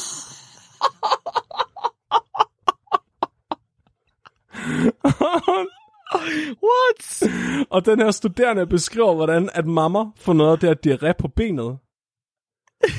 og så står hun bare sådan helt køligt, så tager hun så bare tid til at tage et stykke reb og tørre det der diarré af, inden hun fortsætter med at bide dem. Fuck, det er hardcore. Det er fucking hardcore. Men der er et problem, Mark. Hvad så? Ja, at der er et problem. Der er et problem i, at mamma, hun fik mamma, hun står for den her gruppe her. Der kunne, ja, jeg kan godt se det. Der er slanger i paradiset, Mark. Fordi uh, Gorilla, hendes næstkommanderende, forråder hende. Nej, hun er blevet forelsket i en hannerne. Ja, Ja. det er hun. Så øh, Gorilla begynder at vise interesse for de her hanner. Okay. Og øh, jeg kan komme i tanke om øh, tre grunde. Ja. Penis nummer et, penis nummer to og penis nummer tre. Fordi øh, mens mamma hun har haft den her alfa-position, så har øh, hun faktisk også taget sig øh, rollen som øh, par, hanpar, hvad hedder det? Mounted, hun har mounted øh, hundgorillerne. Uden, Nej, undskyld, hvad? ja, så mens mamma har været alfa, har hun opført sig, som om hun var han. Det du, Og har, hvad du fortæller mig, Flemming, stop lige, stop lige en gang. Siger du til mig, der er den her hundchimpanse, der ikke normalt skal være alfa, som lige pludselig bliver alfa, og med det samme hun er blevet alfa, så er du sådan, nu har jeg en penis. Nu boller det jeg. var, men det var hun også før hannerne kom. Ja, jamen, det er det, mener. Ja, ja. Det var fucking sindssygt. Ja, men det, men det havde hun ikke. Og jeg tror måske, det var det, gorilla fandt ud af. der var ikke nogen penis. Nej, det var der ikke. det er selvfølgelig meget mandsjuvenistisk sagt af mig, øh, men, men det står simpelthen i bogen, at øh, du ved.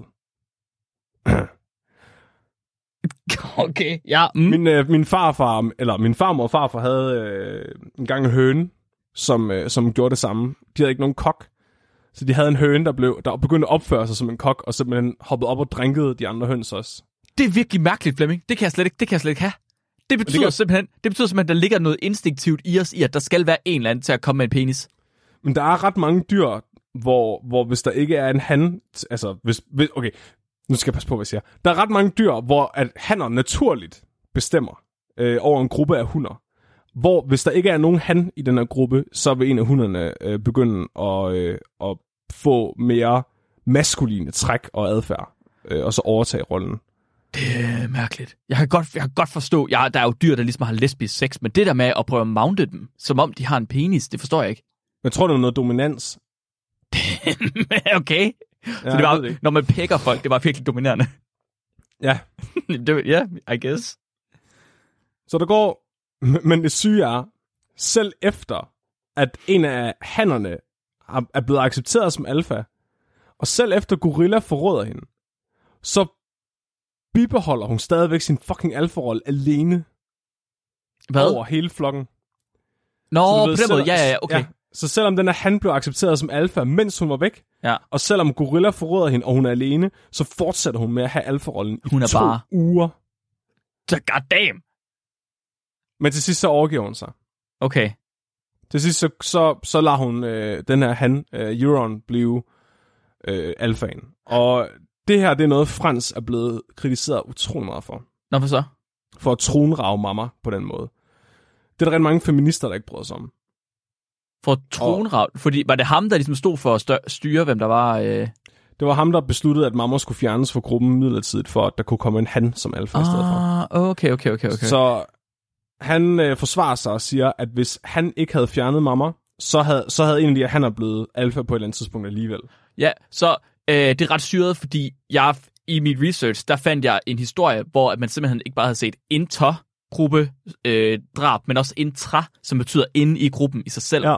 Hvor der simpelthen havde været en, øh, en alfahan, der havde været tyran, og havde været det så meget, at på et eller andet tidspunkt, så gangede alle de andre chimpanser op på ham, og stod bare tædet på ham i timevis, indtil han døde af det.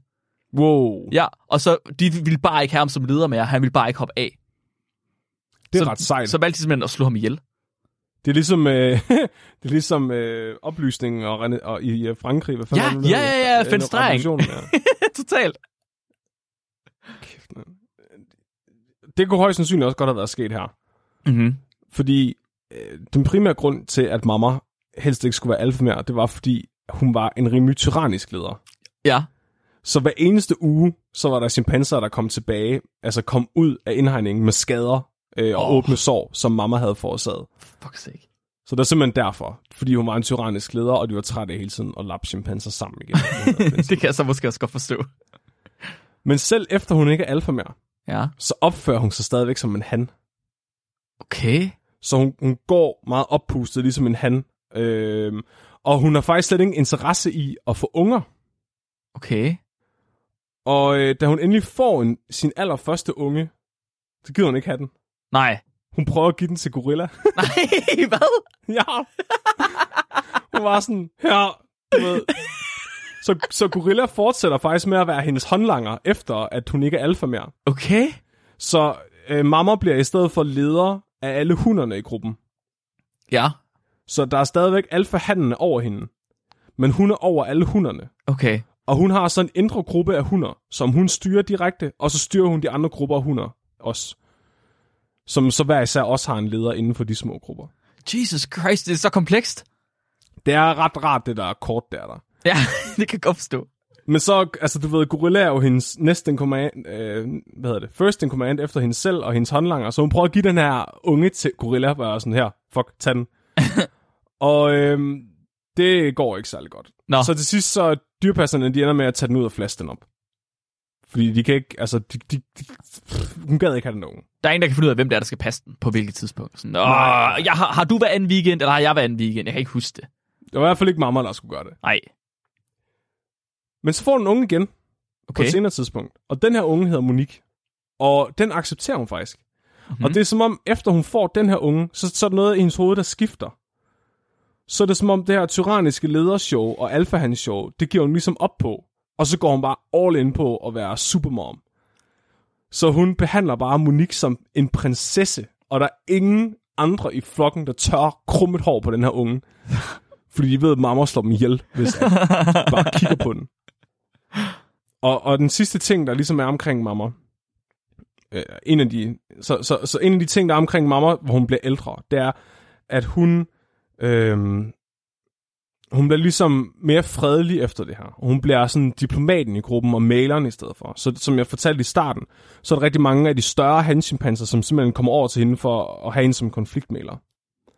Og de kan også se, hvis ungerne bliver uvenner med hinanden, øh, så når de skal sladre om hinanden og løbe hen og hente en voksen, for at stoppe et slagsmål for eksempel, så henter de aldrig deres egne møder, så henter de altid mamma. Okay.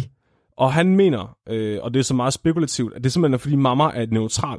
Så de ved, hvis de henter møderne til en af de andre, der er oppe og slås, så vil de altid favorisere deres egen unge i konflikten. Klar. Men mamma, hun kan være altså, neutral.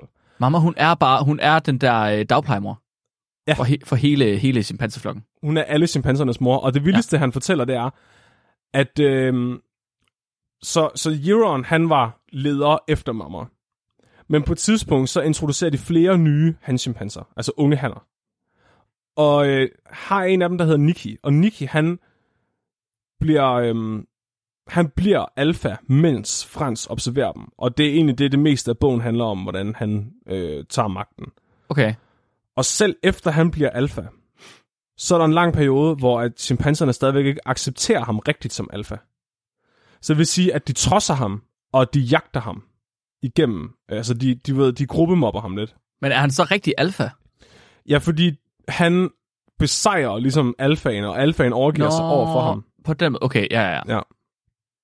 Så øh, der er en episode, hvor at alle de andre simpelthen til sidst, altså det spidser til, og der er ikke nogen rigtig tager alvorligt. Du ved, det er ligesom når, du ved, den nye CEO for hele dit firma er sådan, du ved, 16 år gammel. Ja, ja, ja. Så, så de jagter ham simpelthen op i et træ inde i den her indhegning, hvor han så bare sidder og skriger af angst. Og hver gang han prøver at komme ned, så jagter de ham bare op igen. Nej, hvad? Øh, indtil mamma, hun langsomt kravler op i træet. Så rører hun lige ved ham. Så giver hun ham et kys. Og så kravler hun langsomt ned med ham i hånden. Og så er der ingen af de andre, der tør at røre ham. Og så What efter the det, fuck? efter det, så accepterer alle bare, at han, Hvad at han er lederen. sker der? Ja. Det er så Fuck, crazy. Det er hun er mega bare-. Mamma, hun er virkelig sej. Hun lyder virkelig, virkelig cool. Så, en, og en en af de andre ting, han skriver rigtig meget om i bogen, så mamma er hans darling. Mamma er hans yndlingschimpanse. Og hvis, hvis du har lyst til at græde, Mark, øh, når vi er færdige med at optage, og også jeg lytter, så gå ind på YouTube, og så find, der ligger en video derinde, der hedder Mammas Last Goodbye. Åh oh, nej. da hun, hun er 40 år gammel, under, øh, da han skriver den her bog, men da hun er 59 år gammel, der, øh, der ligger hun på sit dødsleje og nægter at modtage mad og vand. Og der besøger Frans hende på hendes dødsleje, mens hun er døende. Og der opdager hun, det ham. Og det er bare det mest hjerteskærende nogensinde, hvordan hun oh. begynder at smile. Uden, hun har ingen tænder tilbage, ligger bare og smiler og ærer ham i ansigtet. Åh oh, nej, jeg har gåsehud, bare du fortæller det. Øhm, så ja, men apropos gåsehud, lad os tale om sex. så en dag, der kommer der en gæst ind fra zoologisk, altså en gæst fra zoologisk have ind, og, øh, og siger til Frans, at øh, hun er bekymret, fordi en af hundsimpanserne er helt rød i hovedet. Okay. Og øhm, hvortil han svarer, det er nok, fordi hun er i brunst. Det er nok, fordi hun har stået med øh, fissen i vejret hele dagen. Og hovedet nedad. Okay. Så øh, de her hundchimpanser, de har åbenbart nogle meget grotesk store, lyserøde reproduktionstrakter, det er det bedste som ord, vi Frans nogensinde har fundet beskriver som i nogle tilfælde godt kunne være meget smukke. Det skal man nok synes, når man er primatolog. Det tror jeg også. De, øh, de, øh, de, bliver, du ved, de bliver anset som de her meget liderlige dyr, der boller hele tiden og er meget ubegrænset. Ja. Og du ved, det er ikke helt forkert, men det er heller ikke helt rigtigt. Okay. Så, så det er også en af de ting, vi måske ikke helt har forstået. Så, så førhen der var der rygter om, hvordan chimpanser jagtede kvinder og voldtog dem i, i junglen, og du ved, det her ideen om King Kong kommer fra, hvordan han, du ved, tager den her kvinde, og Øh, men det viser sig, selvom at de ikke har parforhold, altså monogame parforhold, så har de meget, meget komplicerede regler for, hvem de har sex med og hvornår. Nå, Så de har en menstruationscyklus på 35 dage, hun, hunderne. Hvoraf 14 dage, sådan cirka, er de i brunst. okay. Og det er her, de gør det her, hvor de, hvor de stiller sig du ved, med reproduktionstrakten opad og hovedet nedad, indtil de bliver helt røde i hovedet. okay. Og i den her periode, der er der altså gang i den. Så der parer de sig i gennemsnit seks gange om dagen. Der skal ske noget. De er jo i fangenskab, ikke? Så Jamen, det er rigtigt. Der er deres ikke så meget at lave. bliver intensiveret. De har ikke rigtig så meget andet at lave. Ja, ja. Det bliver måske mindre imponerende, når det går op for en, at øh, sådan en samleje det måske består af to til tre stød over 15 sekunder, og så er det overstået. Det synes du bliver mindre imponerende af. Er det ikke, er det ikke meget normalt? Det er også det, jeg mener. Det er derfor, jeg synes, det er lige så imponerende. Nej, det er selvfølgelig rigtigt. Ikke, hvis ikke mere imponerende. Han, øh, han lærer rigtig meget om chimpansesex under de her studier, fordi det er jo en måde, der foregår rigtig meget, når du sidder og kigger på dem. Så han finder for eksempel ud af, at teenagehunderne, de får halvanden gange så meget sex, som de voksne hunder. Okay. Men det er ikke, fordi hannerne hellere vil have teenagehunderne. Hannerne, de foretrækker faktisk MILFs. De vil hellere have de voksne hunder. Men de er bare nemmere at få fat i. Nemmere at få fat i. At teenagerne er nemmere at parre sig med, fordi jo ældre de er, og jo højere de er i hierarkiet, des mere kompliceret er det at få lov til at have sex med dem. Og hvad skal der til, før man får lov til at have sex med en chimpansehund? Jeg spørger ikke, fordi jeg har behov, ikke fordi jeg skal bruge det til noget. Det er bare sådan for videnskabens skyld, Flemming. Okay, så der er meget, der er meget med, altså der er nogen af chimpanserne, der laver også nogle halvmonogame forhold. Du ved, hvor de nærmest er de eneste, der eksklusivt har sex med den her hund. Eller, Ja, ja, ja. Øh, der er nogle gange, hvor, altså hvis, hvis det er en lavt rangerende han, er det ikke sikkert, at han får lov til at parre sig med de ældre hunder. Okay. Så må han kun parre sig med de yngre hunder. Måske er der noget at gøre med, hvor frugtbart det er, det ved jeg ikke. Okay. Men det er i hvert fald meget med magt.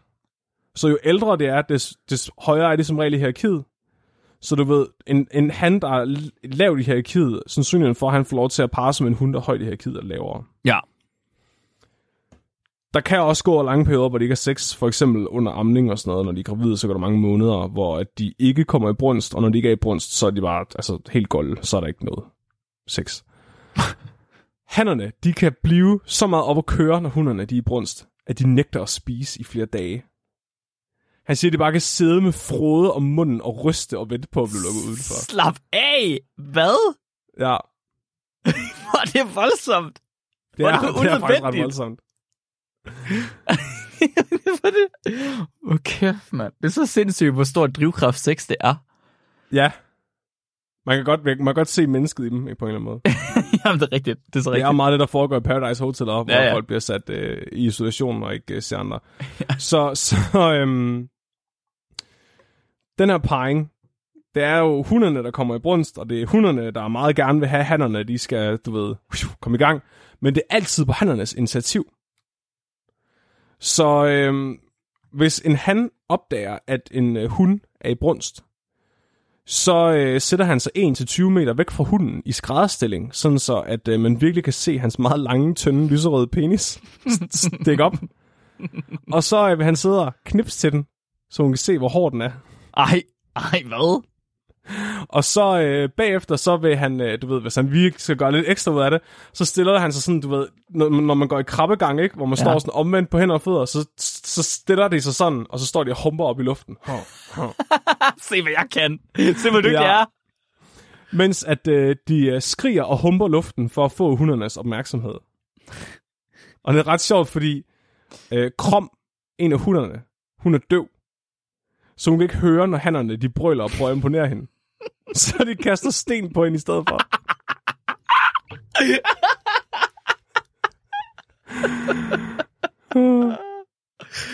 De, øh, de kaster småsten på hende, mens de humper op i luften for at få hendes opmærksomhed.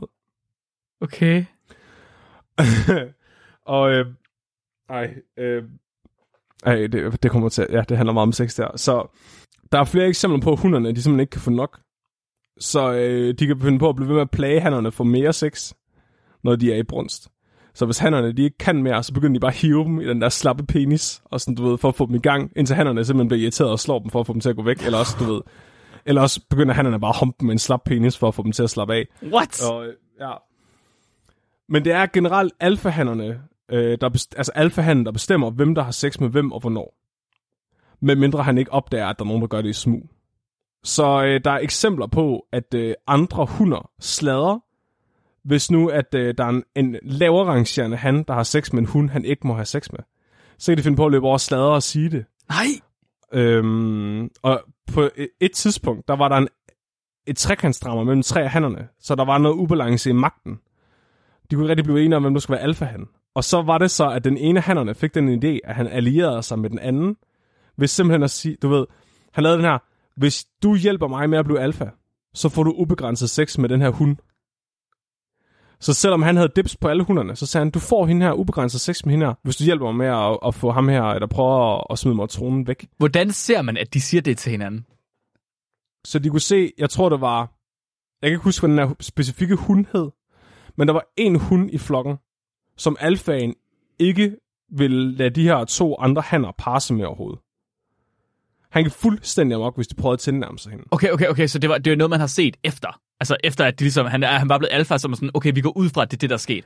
Okay, så han var alfa i forvejen, men der var, der var to andre, der udfordrede ham. Ja. Så sagde han til en af hans udfordrere, ved du hvad, du ved, han gav ham lov til at få ubegrænset, han gav den ene af dem privilegier, Ja, ja, ja, ja. til at have ubegrænset sex med den her hund, han normalt ikke måtte have sex med. Ja, Og så stoppede han med at udfordre ham, men Ja. støttede ham i stedet for i kampen Okay. mod den tredje. Giver okay. mening? Ja, ja, ja, ja, ja. Så øh, ja, det er ret fucked up. Men det mest fucked up af alt det her, det er hun, chimpansen, der hedder Puist. Hun bliver også kaldt bordelmutteren. Hold kæft. Hun er en stor maskulin han. Og, øhm, Hun er hvad?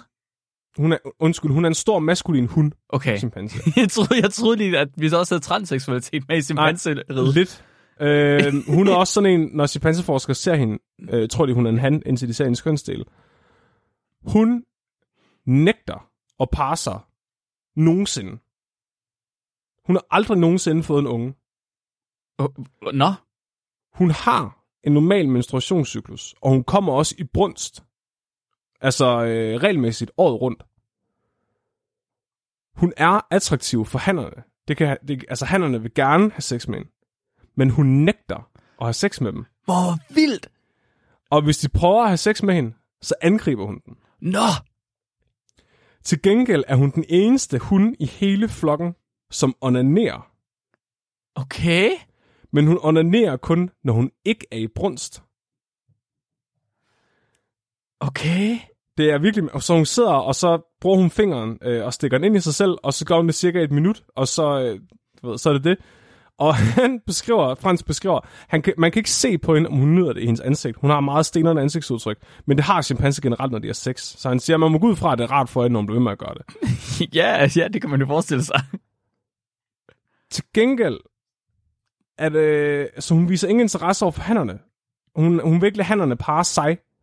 Til gengæld parer hun de andre hunder. Så ligesom mamma øh, gjorde, da hun var alfa, så vil, vil Puist her også hoppe op og, og humpe øh, de andre hunder. Så hun er homoseksuel, eller hvad?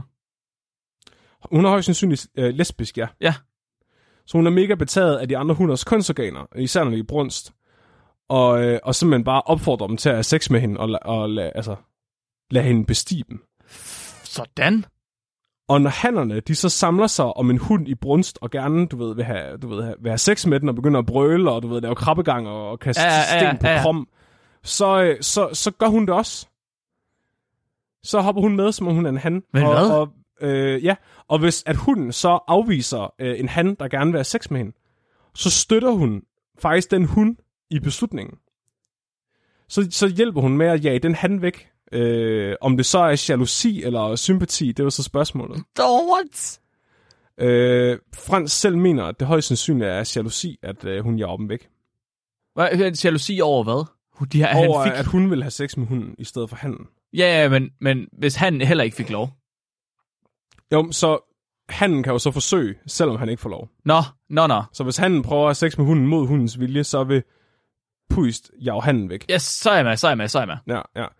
Og hun er generelt egentlig kendt som en heks blandt øh, primatologerne. En heks? Ja, så hun er, han siger, der er meget tvivl om, hvem at der er den mest sympatiske af, af chimpanserne. Hans personlige favorit er højst sandsynligt mamma. Man siger, alle, der har observeret den her gruppe af chimpanser, er enige om, at den mindst sympatiske af alle de her chimpanser, det er Puist. Hun er en heks. Så øhm, Jeg er Generelt- Så, jeg er så vildt, jeg er så, vildt- det er så vildt der. Hvordan er det her videnskab? Jeg, jeg, så, jeg så, det er så mega fedt. det, er virkelig, det er virkelig sådan en sitcom nærmest. ja, totalt. Så når der er konflikter mellem hund, så hunderne og hannerne er generelt allieret med, med hinanden, ikke? Mm. Så hunderne er allieret med hunderne, og hannerne er allieret med hannerne. Men hvis der er en eller anden form for konflikt, som ikke er relateret til sex, men bare en almindelig konflikt, så slutter Puist sig altid til hannerne. Så hun, hvis hun får chancen for at forråde de andre hunder, så gør hun det. Okay. Og hvis hun ser en hund, øh, chimpanse, blive bidt af en anden han, så skynder hun sig over også at bide øh, den hund. Altså simpelthen bare for, du ved, at være ekstra ond. What? Hun, kan også, hun er også blevet observeret i at, øh, at hisse hannerne op til at angribe de andre hunder. Og alle hundchimpanserne, som er lavere rangerende, er fucking bange for hende. Fordi de ved, hun er psycho. Og øh, hvis hun nu for eksempel har en konflikt med en af de andre hunder, og øh, hun ikke kan øh, hun ikke kan fange den hund, fordi hun er stor og langsom, så kan hun finde på at snyde dem. Så jeg ved ikke, om du har set abernes planet, der hvor de tager håndfladen frem, og de så, øh, du ved, ærer hinanden i håndfladen, du mm-hmm. ved, Mhm. ligesom for at vise, du ved, øh, fred. Ja. Så gør hun den gestur. Så tager hun håndfladen frem, som om hun gerne vil have, du ved, skal vi slutte fred, jeg overgiver mig. Og så i det, de ligger deres hånd i hendes, du ved, for at blive gode venner, så griber hun fat i dem og angriber dem og What dem. the fuck? Fuck, hun er led. Ja, så der er ingen af de andre, der stoler på hende. Og øhm, det, det er vildt underligt. Så han siger, at det eneste positive, hun- der er ved, at hun er i gruppen, det er, at øh, hun virker som en form for mæler mellem hannerne og hunderne. Men øh, en, ja, men både på positivt og negativt. Virker det til. Altså, hun er både, hun, hvis hun både hisser dem op, men hun så også kan, kan Ja. skabe fred mellem dem. Hun er sådan, ja, det er det egentlig rigtig rigtig, for hun virker egentlig som ret dårlig bindeled, når, man egentlig tænker over det. Han siger, at det er sjovt, fordi man har set det samme i naturen. Så i uh, Gombe, der har man set en hund ved navn Gibi, som uh, var steril. Og hun uh, udvider meget af den samme, altså hun var ikke ondskabsfuld på samme måde, men hun var også meget neutral mellem hannerne og hunderne. Okay. Hun, altså det var ikke sådan, hun nægtede at parre sig. Hun lod hannerne parre sig, men hun var steril og kunne ikke få unger. Okay. Men hun opførte sig meget maskulin generelt. Så hun, hun var sådan også glidende overgang mellem hannerne og hunderne. Fuck, det er fedt. Men, men, men det der så er, at, at Pust også gør, det er, at hun bruger de lavere rangerende hunder. Hun prostituerer dem. Så hun nægter jo selv at have sex med hannerne. Mm-hmm. Men hvis hun gerne vil danne alliancer med hannerne, så prostituerer hun de lavere rangerende hunder og tvinger dem til at have sex med hannerne for at få magt. Jesus fucking Christ. Hvad, hvad er det for noget, det her? Hvad er det for nogle sindssyge dyr? Jeg troede, det var mig, der skulle fortælle om, hvor brutale chimpanser var. Nu, Det- det, du, det- du har bare taget begge to, Flemming. Det er bare mega uspekuleret. Det er ret sejt, at de kan det. Så uspekuleret. Det vidste jeg ikke overhovedet, at de havde den adfærd. det er, nej, man bliver overrasket over, hvor komplekst det egentlig er, når man begynder at, og, øhm, du ved, observere dem som individer over så lang tid. Ja, ja, ja, ja, klart. Så det, det er bare ret sejt, og det er jo kun et uddrag fra den her, øh, fra den her bog, men, jeg- men jeg vil vildt gerne på et tidspunkt dykke mere ned i, øh, i nogle af hans mere øh, hvad hedder det, dybdegående eksperimenter, som ikke kun er observationer, men som også er øh, nogle ret vilde konklusioner omkring moral og, og chimpanser i, i et senere afsnit. Vi vil, vi, jeg, vil, jeg vil gerne høre om dem. Jeg går ud fra alle andre også vel. Det her, det er for sindssygt. Så det var, hvad jeg havde om øh, liderlige chimpanser. Hold nu kæft, Flemming. Det, er, det var fedt. Det var mega, mega fedt. Tusind tak. tak. I lige måde. Det var ret sygt. Jeg vidste ikke, at chimpanser de kunne finde på at dræbe gorillaer. Det er ret sygt, gorillaer er bange for chimpanser. Right, right, right. Det havde de ligesom oplevet. Men jeg tror, at det kommer an på gruppen af chimpanser, fordi de her Ngogo-chimpanser generelt er bare sådan, de er blevet kendt som de mest brutale chimpanser i hele verden. Så jeg tror, at det, de gorillaer, der er i den omregn, de ved bare, åh, oh, fuck. De her, de slår os ihjel. Uh, Er det bjerggorillaer, eller er det lavlandsgorillaer, ved du det? det her var lavlandsgorillaer. Åh, oh, den der er de store, så. Ja, Western Lowland uh, gorillaer. Er det ikke det, sådan, de hedder? ja, ja. Ja. Fordi bjerggorillaer er de generelt mindre. Ja, nej, det var ikke dem. Åh, oh, shit, man. Tænk så at, at jage en silverback væk. Præcis, det var, og det var, ja, ja, det var de der store silverbacks. Ja. Det er for Jeg sindssygt. vil, jeg, jeg, vil, jeg vil nok hellere møde en, en silverback, end jeg vil møde en alfa chimpanse. Ja, ja, måske. I don't know. En, de, de river armene af dig begge to, Flemming. Lige med det samme. Jamen, jeg ved jeg tror bare, jeg har en anden idé om, at øhm, chimpanser er mere aggressive. Ja, det synes det er også det, jeg ligesom kan læse mig frem til. At gorillaer jeg, generelt jeg tror er... ikke, gorillaer æder kød. Nej, de er rent, de er vegetar fuldstændig. Ja, ja, så der er måske en motivation mindre for at spise mig. Præcis, og så at længe du ikke tror dem, så øh, kan jeg ikke rigtig se, hvorfor de skulle slå ihjel. Ved Nå. du, hvad der er endnu mere sygt? Øhm, de her specifikke chimpanser og de her specifikke gorillaer var blevet observeret som er i, at de sad og havde siddet og spist sammen ved siden af hinanden. Også. Nå, Så nogle gange, så angreb chimpanserne gorillaerne. Andre gange, så sad de og åd sammen ved siden af hinanden. så kommer man på, hvor sultne de var. Måske, det er det, man ikke er helt sikker på. Oh, det er seriøst. Det er så fucked. Altså, prøv at forestille dig, at de toårige barn bliver bortført af en chimpanse og bliver sådan et Prøv at tænk at se dit barns nyre blive spist foran dig. Det er sindssygt. det, jeg kan kalde det, men prøv, også, prøv så også at tænke på, at chimpanser kan prostituere hinanden ud. Det kan jeg slet heller ikke for, forstå. Det er for Ja, mærkeligt. det, det, er jo- det er jo vildt spændende, altså, fordi det her, altså, men generelt ser man jo med dyr i zoologisk have, at deres sociale strukturer og deres adfærd generelt, altså, degenererer. Ja, Fordi de er ikke, de, er, de har ingen, altså de her komplekse sociale strukturer og al den her adfærd er højst sandsynligt opstået i naturen, for at de kunne overleve. Men når, når der ikke længere er noget pres for, at de skal overleve, og de bare får alting serveret, så er der heller Mhm. ikke noget pres for at bevare det. Så er Nej. det bare egentlig, hvad, der, hvad, hvad de har med sig. så bliver man Så til det mennesker. Ja, præcis. Så bliver man bare sådan nogle couch potatoes. Ja, Så det, er jo, præcis. det, er jo, det er jo vildt spændende, hvad, øhm, hvor, hvor komplekst det i virkeligheden er i naturen. Det er, det er faktisk virkelig, virkelig spændende. Det er også det er et interessant øh, punkt at have, altså en pointe at have med, at man er nødt til at kigge på dyrene som individer for at forstå, hvordan deres sociale struktur egentlig er. Ja. Fordi nu hvor du fortæller det her med de her historier om chimpanserne, det er jo klart, det vil du aldrig nogensinde kunne opleve, hvis du bare så på dem som en population. Nej, fordi det afslører mange ting omkring, hvordan hierarkierne foregår. Ja. Og sådan, øh, ja, men der er, vildt, der er vildt meget til det her, og det er helt klart vil jeg gerne tage fat i det igen. Jeg elsker at snakke om Vi chimpanser. vil mega gerne høre om det. Kan vi, ikke, øhm, kan, vi, kan vi nå et lytterspørgsmål, inden vi slutter af? Det synes jeg. Godt. Jeg synes, vi har, vi har gemt dem væk i et stykke tid nu. Ja, det er ikke så godt. Nej, det er ikke så godt. Øh, dagens lytterspørgsmål er sendt ind af Bamse, og han har skrevet ind og spurgt, om øh, fugle egentlig kan blive solbrændt. Han tænker sådan, at de bruger jo relativt meget tid i solen generelt, øhm, og så skriver han, han er godt med på, at det ligesom er fjer til at skygge de fleste steder, men kan fjerne måske ikke også tage skade af solen? Så Flemming, kan fugle blive solbrændt? Det tror jeg godt, de kan. Okay, hvad så? Har du ikke set, øh, har du ikke set de der høns, der er skaldet på hovedet?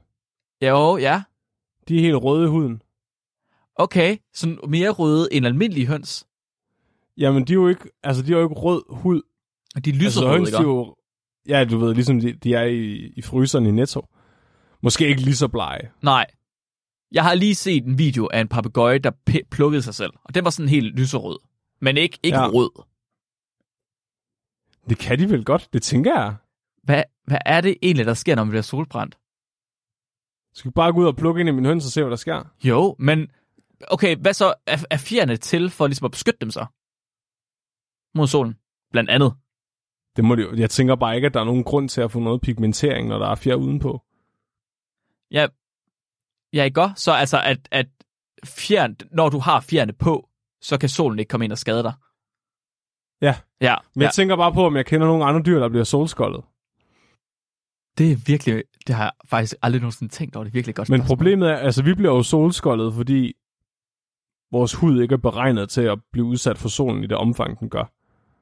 Men det er jo bare, fordi vi er kommet op nordpå og er blevet pyldret. Hvad så med sådan nogle øh, nordi, altså Nordens dyr? De Ja, så skal man finde et eksempel på et, et dyr, der har udviklet sig til sådan en arktisk klima, som så er kommet til varme lande. Hvad vil der ske, hvis du tog en, en snerev og tog den, Den med ned? pels. Det skal jo være et skaldet dyr. Et skaldet, der findes jo nærmest ikke nogen skaldede dyr. Men dør de ikke også, når de kommer ud i solen? Er det ikke sådan nogle vampyragtige nogen? Kan godt være. Den hårløse jordrotte. Den kan da ikke, den kan da ikke tåle lys, kan det? Går den så ikke ild i? Hvad, jo, de der grimme katte der. Ja, ja, ja, ja, ja. Jeg tror også, oh, de er bryder i brand med det samme, der kommer sol på dem. Hvad fanden er solskoldning egentlig? Er det inflammation? Det ved Er det jeg. huden, der inflammerer, fordi Det- den bliver... Det ved jeg faktisk ikke. Det, er det faktisk det yderste hudlag, der bliver, der bliver ødelagt, og så inflammerer de nedre hudlag måske. I guess. Så det, det er stråling, der kommer ind, og så kan man forestille sig, at de øverste lag af hudceller, de ligesom dør, men de er jo døde i forvejen. Så det er, okay, lavet under så. I don't know. I don't know. Okay, okay, okay. Tilde, hun skriver hunde med lidt pels eller skaldet hunde, de skal have solcreme på. Chrisser, hun skriver, både grise og elefanter og flodheste bruger mudder som solcreme. Det er fandme smart. Så, det, så behøver jeg ikke bruge alle de penge på fucking solcreme. det er også meget mere macho at bruge øh, mudder. Det er rigtigt. Jeg, føler, jeg nægter altid at bruge solcreme, fordi jeg føler, at det øh, udfordrer min maskulinitet, men at smøre mig ind i mudder, det gør jeg ikke. Nej, det er okay. Så, det er så predator jo.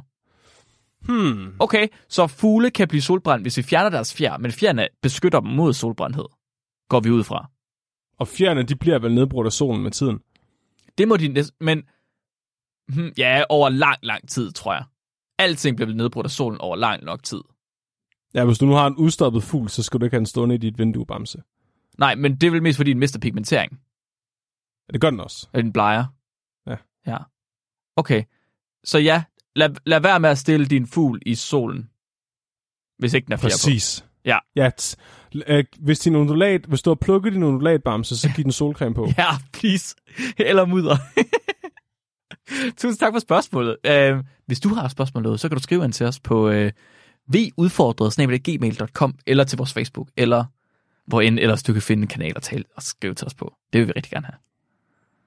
Nissel, Flemmo, Blemmo, Glemmo. Glemmo. Vi skal have um, scoret sidste uges afsnit på Gargometeret. Okay, sidste uges afsnit, afsnit øh, 44, som var øh, biomimetik, når mennesket efteræber naturen, som øh, vi havde skrevet til vores øh, live-afsnit, eller live-optagelse der i, i Odense. Den fik en samlet score på 80.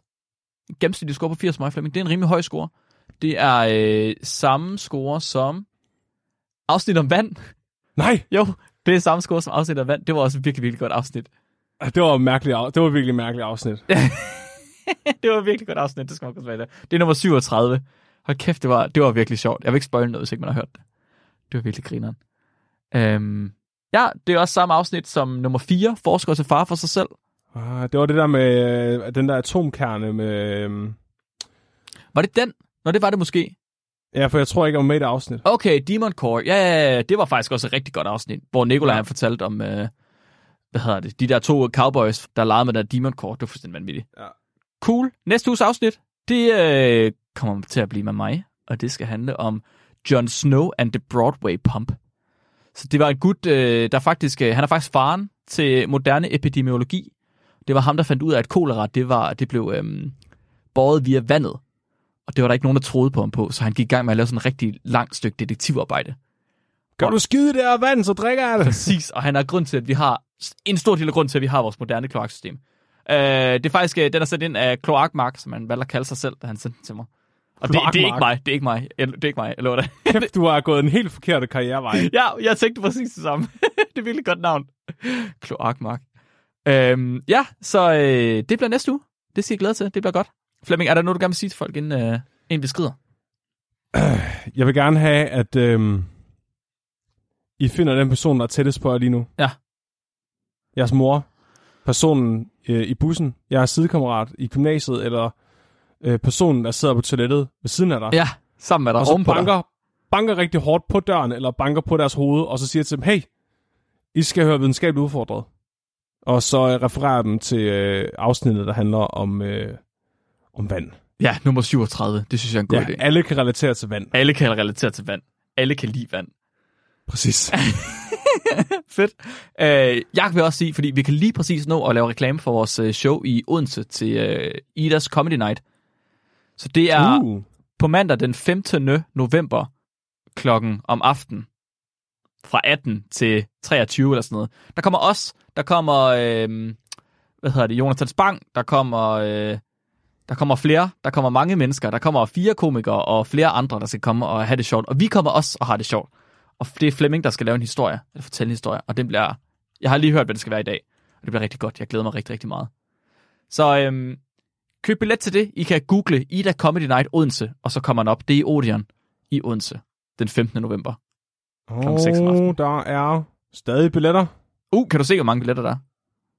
Nej, men jeg kan se, der er tilmeldingsfrist den 13. november kl. 22.30. Det er lige om lidt. For satan, jeg er travlt. Ej, okay, det er på lørdag. Det er fint nok. I kan godt nå det. Ja. Nice. Stuet. Kom og øh, se mig og Flemming være øh, rigtige komikere i gåsøjen. Woohoo. Ja, det bliver spændende. Nissel, er vi ikke klar til dagens dyrfakt, Flemming? Bring it. dagens dyrfakt er sendt ind af Merete Hansen. Og Merete, hun har skrevet ind og fortalt mig, at ålekvapper har indvendige patter. Indvendige patter. det har jeg ikke engang, men de hænger. Hvilket betyder, at ålekvabben, som er en fisk, den åbenbart også er pattedyr. Nej, hvad? Min navn er Mark, mit navn det er Flemming. og du er blevet videnskabeligt udfordret. Husk at være dum.